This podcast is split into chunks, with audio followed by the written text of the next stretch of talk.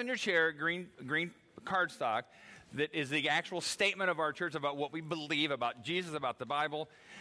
Let me say this very clearly. This is not anything we're going to waver on or change or considering changing. This is uh, what we believe. Um, and we're not uh, engaging in any of these interviews to kind of waver on that. We believe this. The people I've interviewed and bring in, for the most part, would not agree with what we have written down, and we wouldn't agree with what they believe, but that's okay. You can still have civil, gracious, dignified conversation. So this morning, I'm going to invite uh, Rabbi Sue Silberberg up here. Some of you know her. Let's give her a hand. Uh, she comes up here.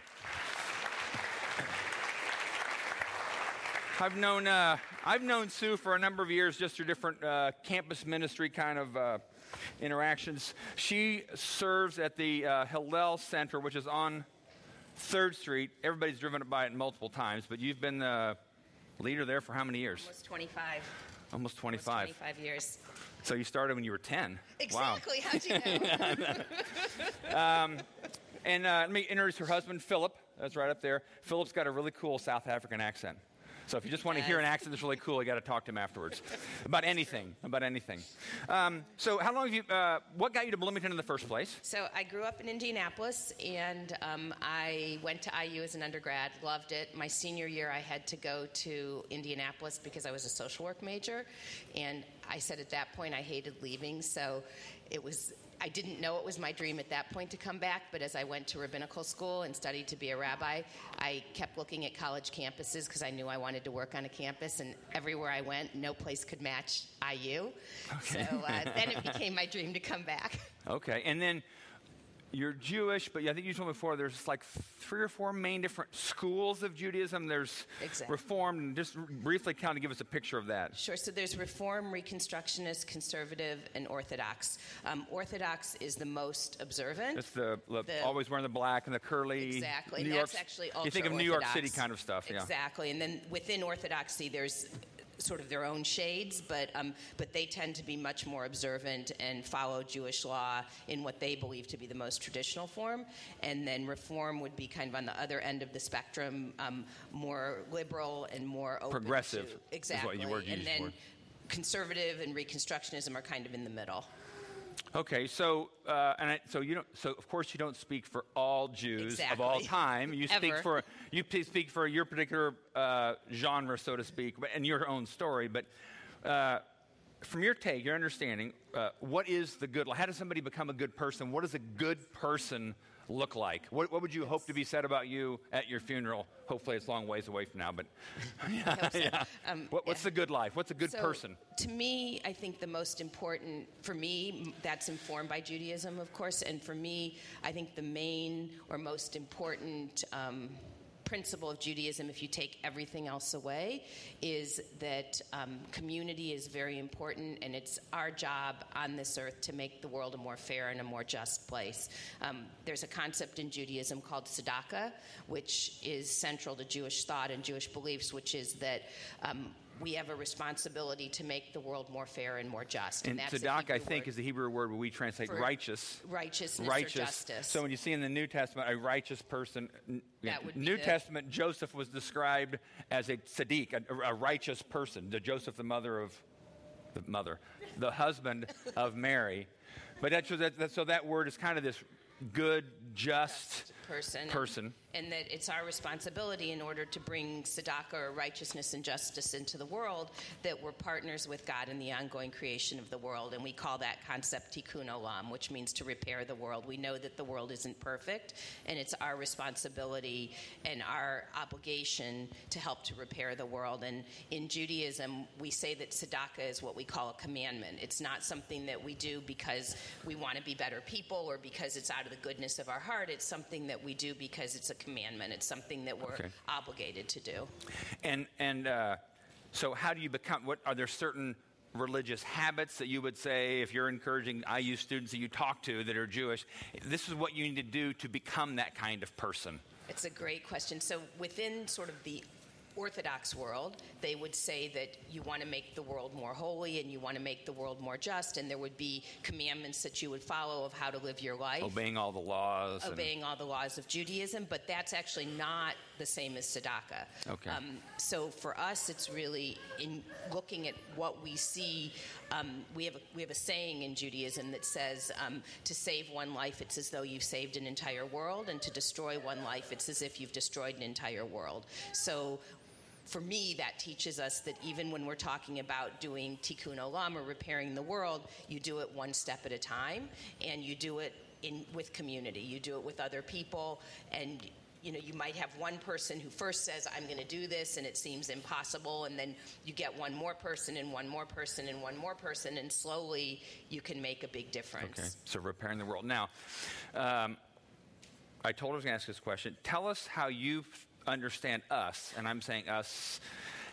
Sometimes we're labeled as evang- evangelical Christians, conservative Christians. All those labels. I, I don't like labels. I always tell people I don't do labels, but but we are labeled that way. Tell us how you think, how you understand we are different from you in terms of what we believe, not you know in terms of in terms of how, how we become good people. Just what's your understanding of that? It's a, it's a great question. And it's funny because I think that it's easier for me to start off by saying what I think we all have in common, which is that I think we're all looking for meaning and purpose in life, and we're all trying to do the right thing, and we all have a message that we feel like we have in order to do that.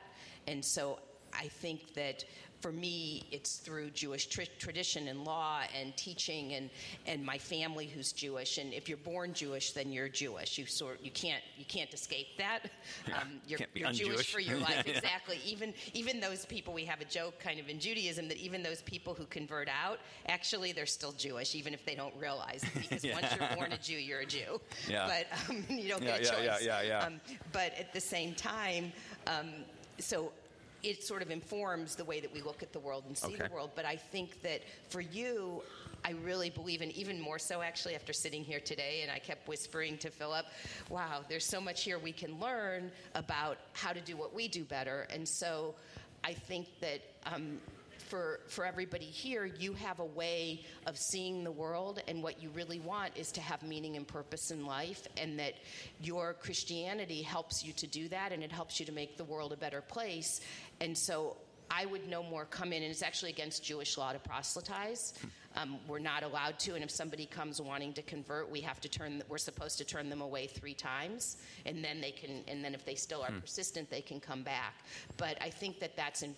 There are many reasons for that, but I think one of the reasons is is that I really believe that what you're doing is right here because it's giving you meaning it's giving you purpose you want to make the world a better place and you're you have a tradition that helps you to do that and so i respect that very much And then, and then, kind of the elephant in the room kind of question. The obvious difference would be, and I, I told her she knows I was going to ask this question. Fundamental difference about how, I, or uh, how we understand Jesus. So, what do you do with Jesus?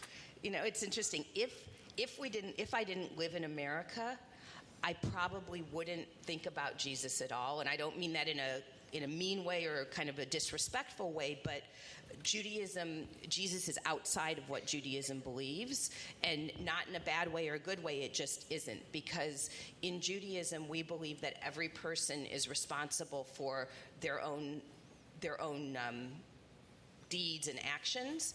And so we don't, we believe that we have both a good inclination and a bad inclination. We call it the Yetzer HaTov, which is the good inclination, and Yetzer Hara, which is the bad inclination. And so we are responsible every day. We're not created hmm. bad or good or evil. We don't we don't believe in original sin. And so for us, every day of our lives, we have a choice to make every day when we get up in the morning. And if we do something wrong, we call that we might call it a sin, but it's a different term than what Christianity uses. In Judaism, the word for sin is a word that means if you're shooting at a target and you miss the mark, that's what sin is.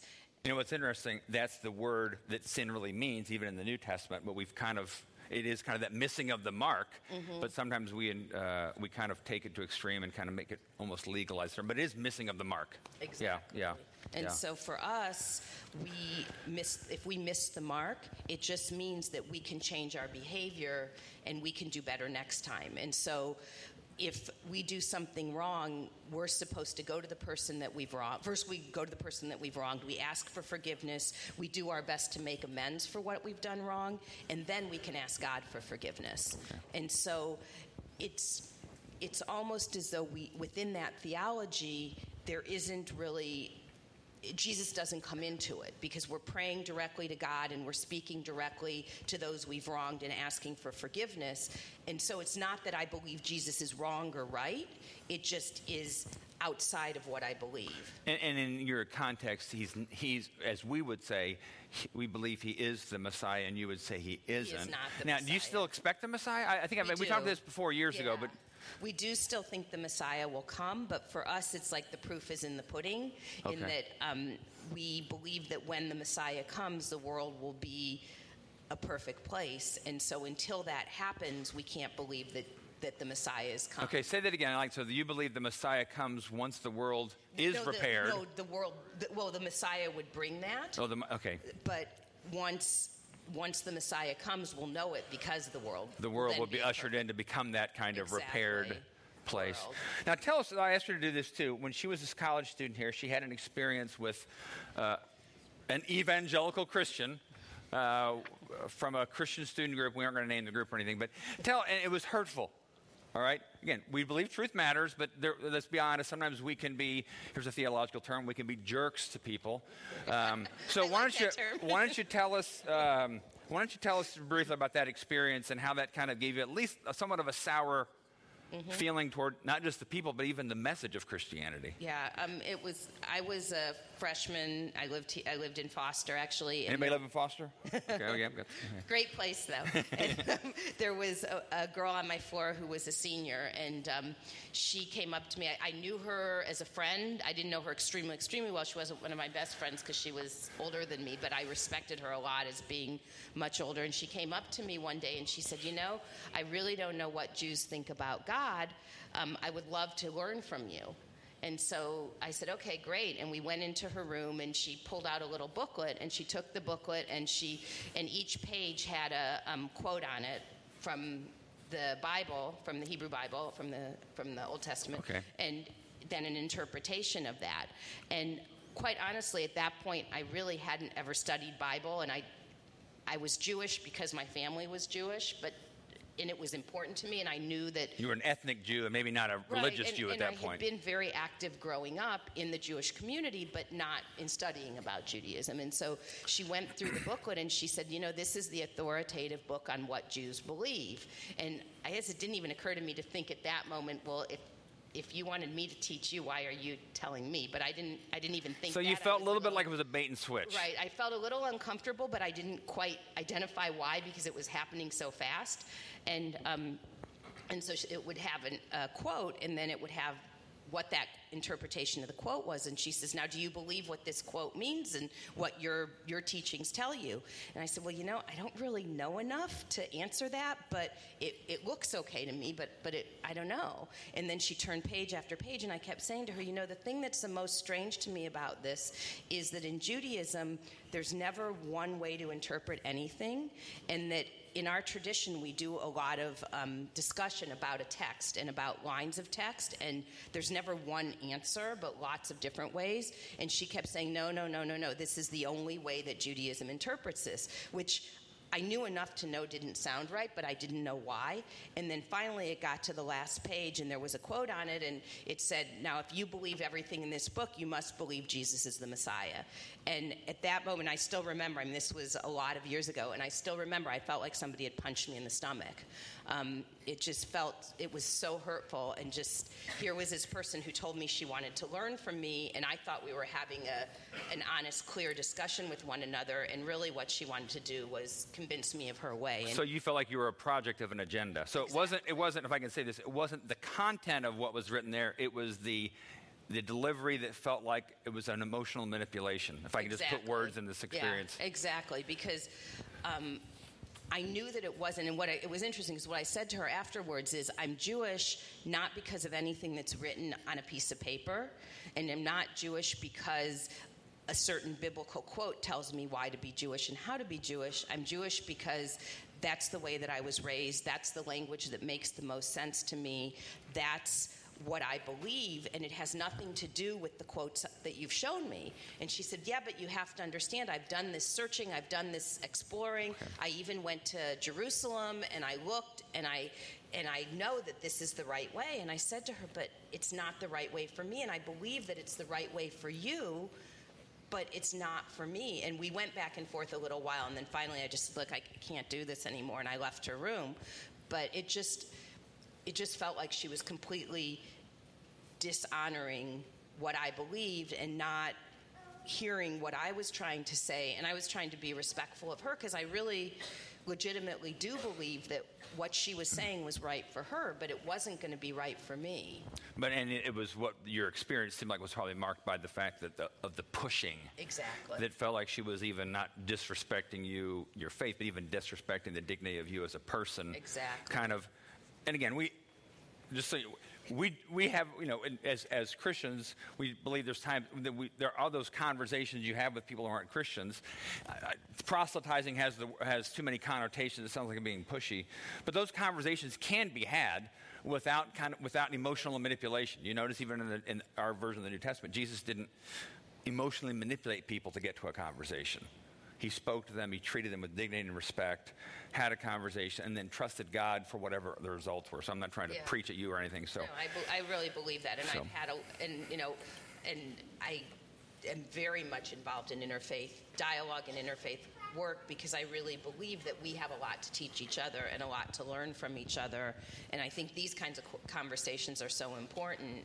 So I really respect and believe in doing that. Um, but hmm. definitely, my that was I would say, my first experience in interfaith conversation, and it was not a positive one. Yeah, yeah. but good. fortunately, I've had lots that's more good. that were that's positive good. since then.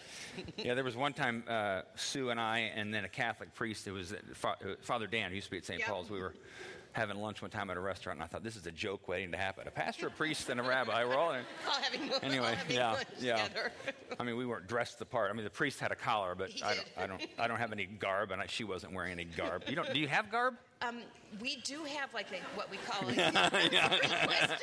um, It's a Greek word, garb. We can wear a yarmulke or a kippah, which is a head covering, and then um, if it's during services, we could wear a tallis, which is a prayer shawl, and on the end of it there are um, 613 fringes, which in Judaism we say there's 613 commandments that mm-hmm. we follow, and those each fringe represents okay. one of those 613 commandments. And then some rabbis will wear during services like a, a black um, robe, but that's I think okay. that's something that I don't I don't think that's necessarily originated in Judaism. Okay. Okay. But a lot do it. Well, hey, do you mind uh, if I just pray a blessing over you and uh, over your husband as well? So if you just extend your right hand, if you're near Philip, just extend your right hand. Don't lean on him. Don't, you know. So uh, I'm going to just pray um, uh, the Lord bless you and keep you. Sue and Philip. The Lord make his face to shine upon you.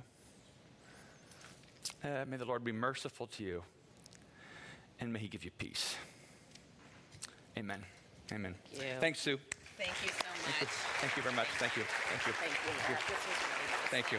Thank you.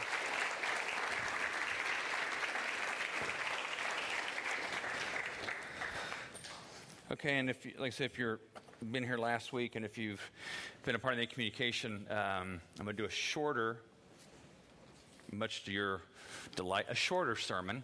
Um, and I have told the people I'm interviewing this sermon is no attempt at any kind of subtle rebuttal, which would be totally unfair debating techniques. No subtle rebuttal or subtle reference to. We're just going through Passion and the Sermon on the Mount. So, um, but I do find actually when I sometimes I've talked to Sue, just her when she talks about righteousness or some of the Jewish terms of the Old Testament, righteousness. Um, you know, shalom, repairing, you know, the repairing the world. It does inform our, at least for, for, us, it informs our understanding of the New Testament. It's been really helpful for me at times to hear her talk about some of her training in the Old, what we call the Old Testament, they call the Hebrew Bible or the Bible or whatever. So, um, so anyway, just to keep that in mind. So, let me pray, and we're going to open up and look real briefly at God's Word. God, uh, we're grateful for your goodness in our lives. We're grateful for your kindness, and we're grateful for the Holy Spirit who we believe uh, is present in this moment, in and around all of us, in those of us who have welcomed the Holy Spirit of Jesus in our lives, and around all uh, who are here who have not yet taken that step. So, yes, just forgive us, all of us, ears to hear and eyes to see whatever you and your spirit want us to hear and see. We ask this all in Christ's name. Amen. Okay, opening statement here. An evening of sensuous, erotic, passionate, and selfless lovemaking between a husband and a wife gives God great joy. An evening of sensuous, erotic, passionate, and selfless lovemaking between a husband and a wife give God great joy. And we're like, well, okay, that's a great way to start. I have your attention, right? Okay, now let's talk about the Bible. No, just. and I'm saying this because the part, part of the Sermon on the Mount we're looking at today, Jesus talks about sex, sexuality, talks about lust, temptation. But I wanted to say up front, I want to make sure we understand up front the frame is that God is pro sex. It was his idea, right? I think his best idea, but it was a great idea, right? And think about this if you and I are created in the image of God, and we are sexual beings, does it mean that God is a sexual being in a way that may blow our minds and think about what is that? How does that? It may redefine how you think about yourself as a sexual being. Because maybe sexuality is more about the desire and the craving for intimacy and wholeness and union than it is about hormones and body parts. So if you're made in the image of God and you have, and sexuality was not pre fall, it was part of how Adam and Eve were created. And if that you're created that way, does that reflect something about the image of God where he may where he has a part of his nature has a sexuality to it? And again, don't think about it too long because it blows your mind a little bit, but it kind of blows your categories. Because maybe the desire and the intimacy that's reflected in sexual union between a husband and a wife tells us a lot about God, maybe more than we've ever thought. So we've been talking about the what I'm talking calling the amazing teaching of Jesus, the Sermon on the Mount, in this case from the Gospel of Matthew. I'm calling it amazing because at the end of this talk we gave, the you know Sermon on the Mount, Discourse on the Hill, uh, whatever, it said the people were amazed at his teaching because he taught as one who had authority, not as the teachers of the law they were used to. So there was something about the way he was teaching where they were like, wow. And these were ordinary, average people. It wasn't elite, educated, high caliber people. It was the ordinary people like we are. And they were amazed at his teaching. let me say this too. Sometimes with the Sermon on the Mount, we, we've been led to believe to some degree in our culture that if, if there was a musical score to the background of the Sermon on the Mount, I think most of us kind of think, well, maybe it's kind of like, you know, some kind of nice ballet, harp music, or Nutcracker Suite, like, na na na na na, blessed are the peacemaker, you know, that kind of thing. When I think, if I had to pick a musical score, one of them I might pick would be the background music to like Braveheart. Bum, bum, bum, bum, bum. Because Jesus is saying things that is revolutionizing how some of these people understand life and goodness and God. That's why they were amazed. They weren't amazed because he spoke with such poetic fluency. They were amazed because of what he said, and it rocked their world to a point where they're like, we've never heard anybody like this before. So, his part of the Sermon on the Mount is going to be from Matthew chapter 5. And I'll, um, let me just set it up this way. Jesus says, at the beginning of the Sermon on the Mount, he says, unless your righteousness, which is a word to just tzaddik, you know, the righteousness, unless your righteousness goes beyond that of the Pharisees and the teachers of the law, unless you go beyond that, you can never enter the kingdom of heaven. And going beyond, because they're, they're thinking, okay, they knew all these behaviors that were the right and wrong things, and uh, Susie even told me about some of the more conservative Jews that she knows where they emphasize behaviors heavily to the point where maybe it becomes heavy. um, but the behavior, so Jesus isn't saying you have to behave even better than them. What he's saying, going beyond, which going deeper, going to a different place as you think about what righteousness is. Going not better behave, but go to a different place. You got to figure out where does righteousness come from. So here's a passage in Matthew chapter 5. Jesus says this You've heard the commandment that says you must not commit adultery. Right? Ten commandments, you must not commit adultery. Adultery having the same kind of, when you come correlate it to some of the Greek words, same word we get porneia, pornography from. So you shall not commit adultery, which is technically any kind of sexual activity with anyone other than uh, your husband or your wife. You shall not commit adultery. So Jesus said, You've heard this said. And they'd heard it said, they were all Jews. But I say, anyone who even looks at a woman with lust has already committed adultery with her in his heart. So Jesus is kind of saying a whole different level now. If, if, even if there's like this look um, that you embrace and welcome the look, then you've already committed adultery. So again, Jesus is kind of going to a different level, out of behavior down to the heart. So if your eye, this is going to continue the passage, if your eye cause, uh, if so if your eye, even your good eye, causes you to lust, gouge it out and throw it away. It's better for you to lose one part of your body than for your whole body to be thrown into hell. And if your hand, even your stronger hand, even your right hand is what it actually means, causes you to sin, cut it off and throw it away. It's better for you to lose one part of your body than for your whole body to be thrown into hell. All right? I want to talk about real briefly three different gospels of sex. The gospel of sex, all right? Gospel meaning good news. So the word gospel means.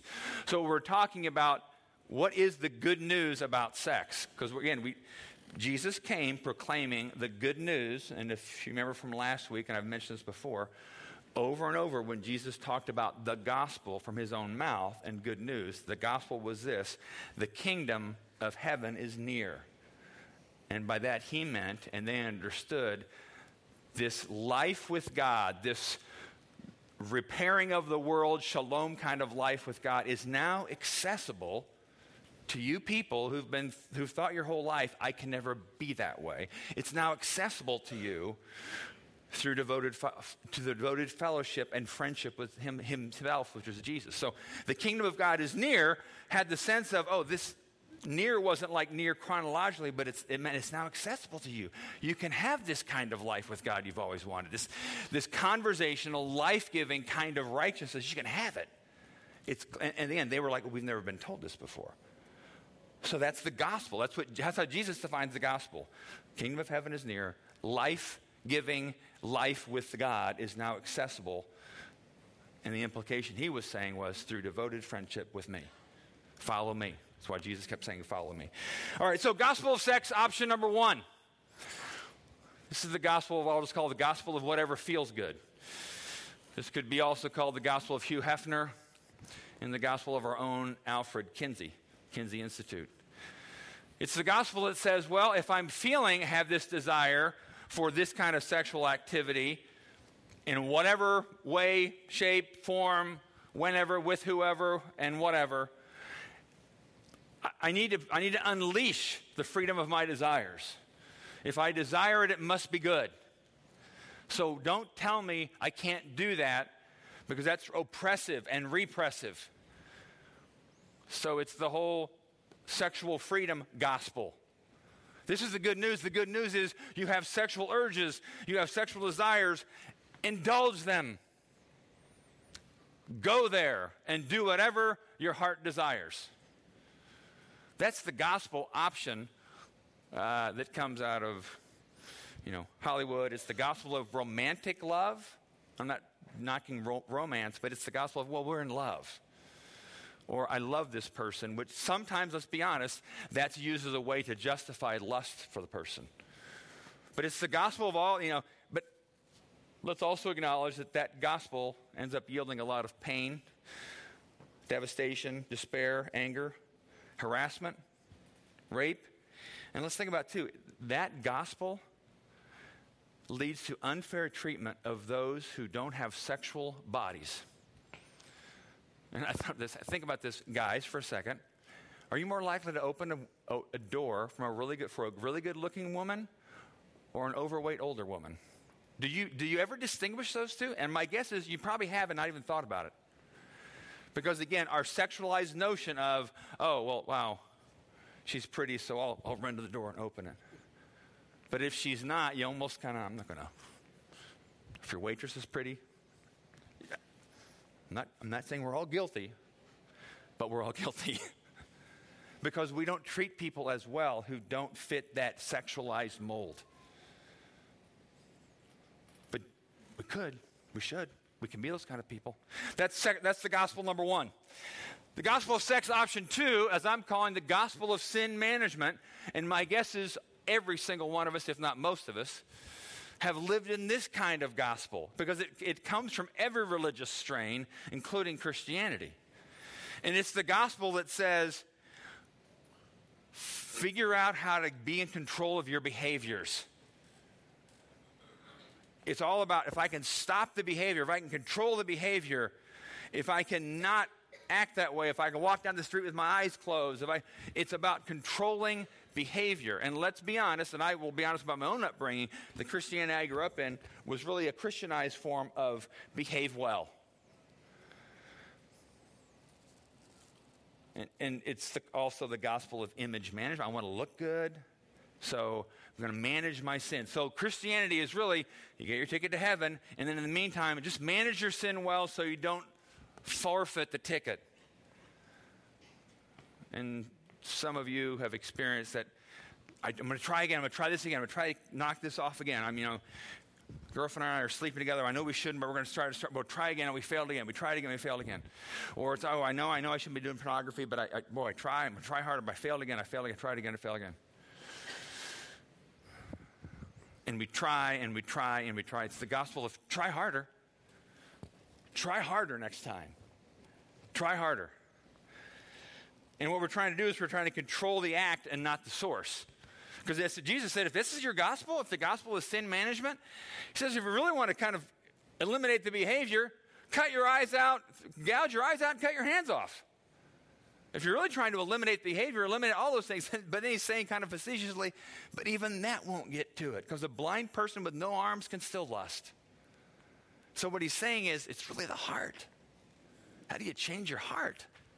How do you become a kind of person who lust is not even something that you entertain anymore? And it's not because you walk around like this or whatever. It's not because you're d- dead to the world and go live in a cave. Monks tried that. They'll go live in a cave to avoid sexual lust, and they still found they had problems. It's kind of like my wife years ago was doing this uh, weight loss program. I think it was called Weigh Down Workshop. And what they used to say was if you're trying to lose weight, don't try to make the food behave. Well, I'm going to eat food with less fat, less carbs. I'm going to uh, run off. You know, if I have a big piece of cake for dinner, I'm going to run it off. Because they said you, what you've got to figure out is what's the source of why you're craving to find your comfort in that food. Because you can't make the food behave. Because if you make the food behave, then fat becomes sinful. You know, chocolate becomes sinful because the food has to behave. So I'm going to make the food behave. Instead of asking the question, why is it that God, I go to food for my comfort? Because fat and chocolate are not the issue.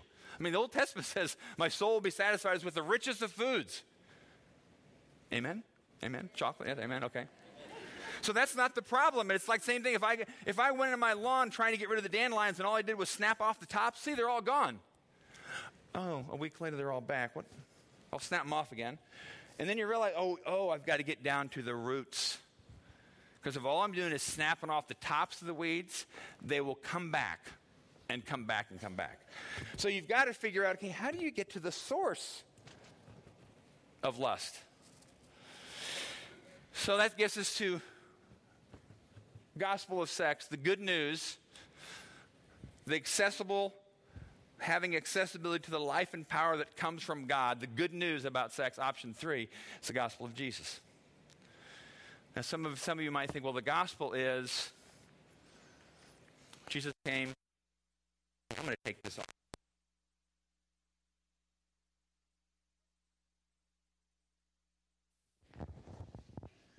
I think my, I think my head is misshapen. It's never sit right on me. I don't know. Am I dragging it behind me now or am I good? Okay, well, it's good as long as I don't look overly stupid. Okay. Um, the gospel of Jesus. So, again, remember the gospel is not simply you're a sinner and you need to change. Is that a true statement? Yes, it is.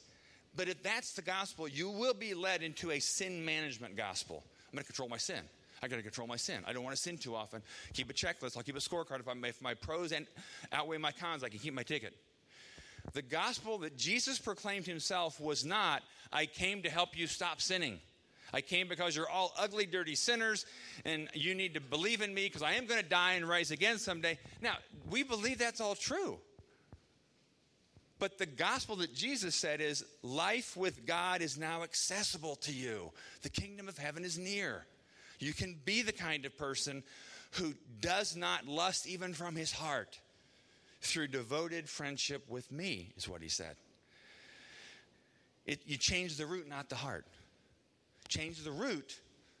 I'm sorry, change the root, not the behavior. I can still remember, I've shared this before with this congregation. I struggled with pornography and lust before I was married. I mean, I'm not saying the, the struggles aren't show up occasionally, but that, not in that way. God gave me victory on those things. But I remember one time I was sitting in my apartment. I was single, and I was t- sharing with a friend of mine. I can't, you know, can't seem to get past this struggle. You know, every week we'd talk. Yeah, yeah, I kind of, I lost again last week. I messed up again last week. And it was just kind of that sin management. Ah, I feel, try harder, feel bad. Try harder, feel bad. Try harder, feel bad.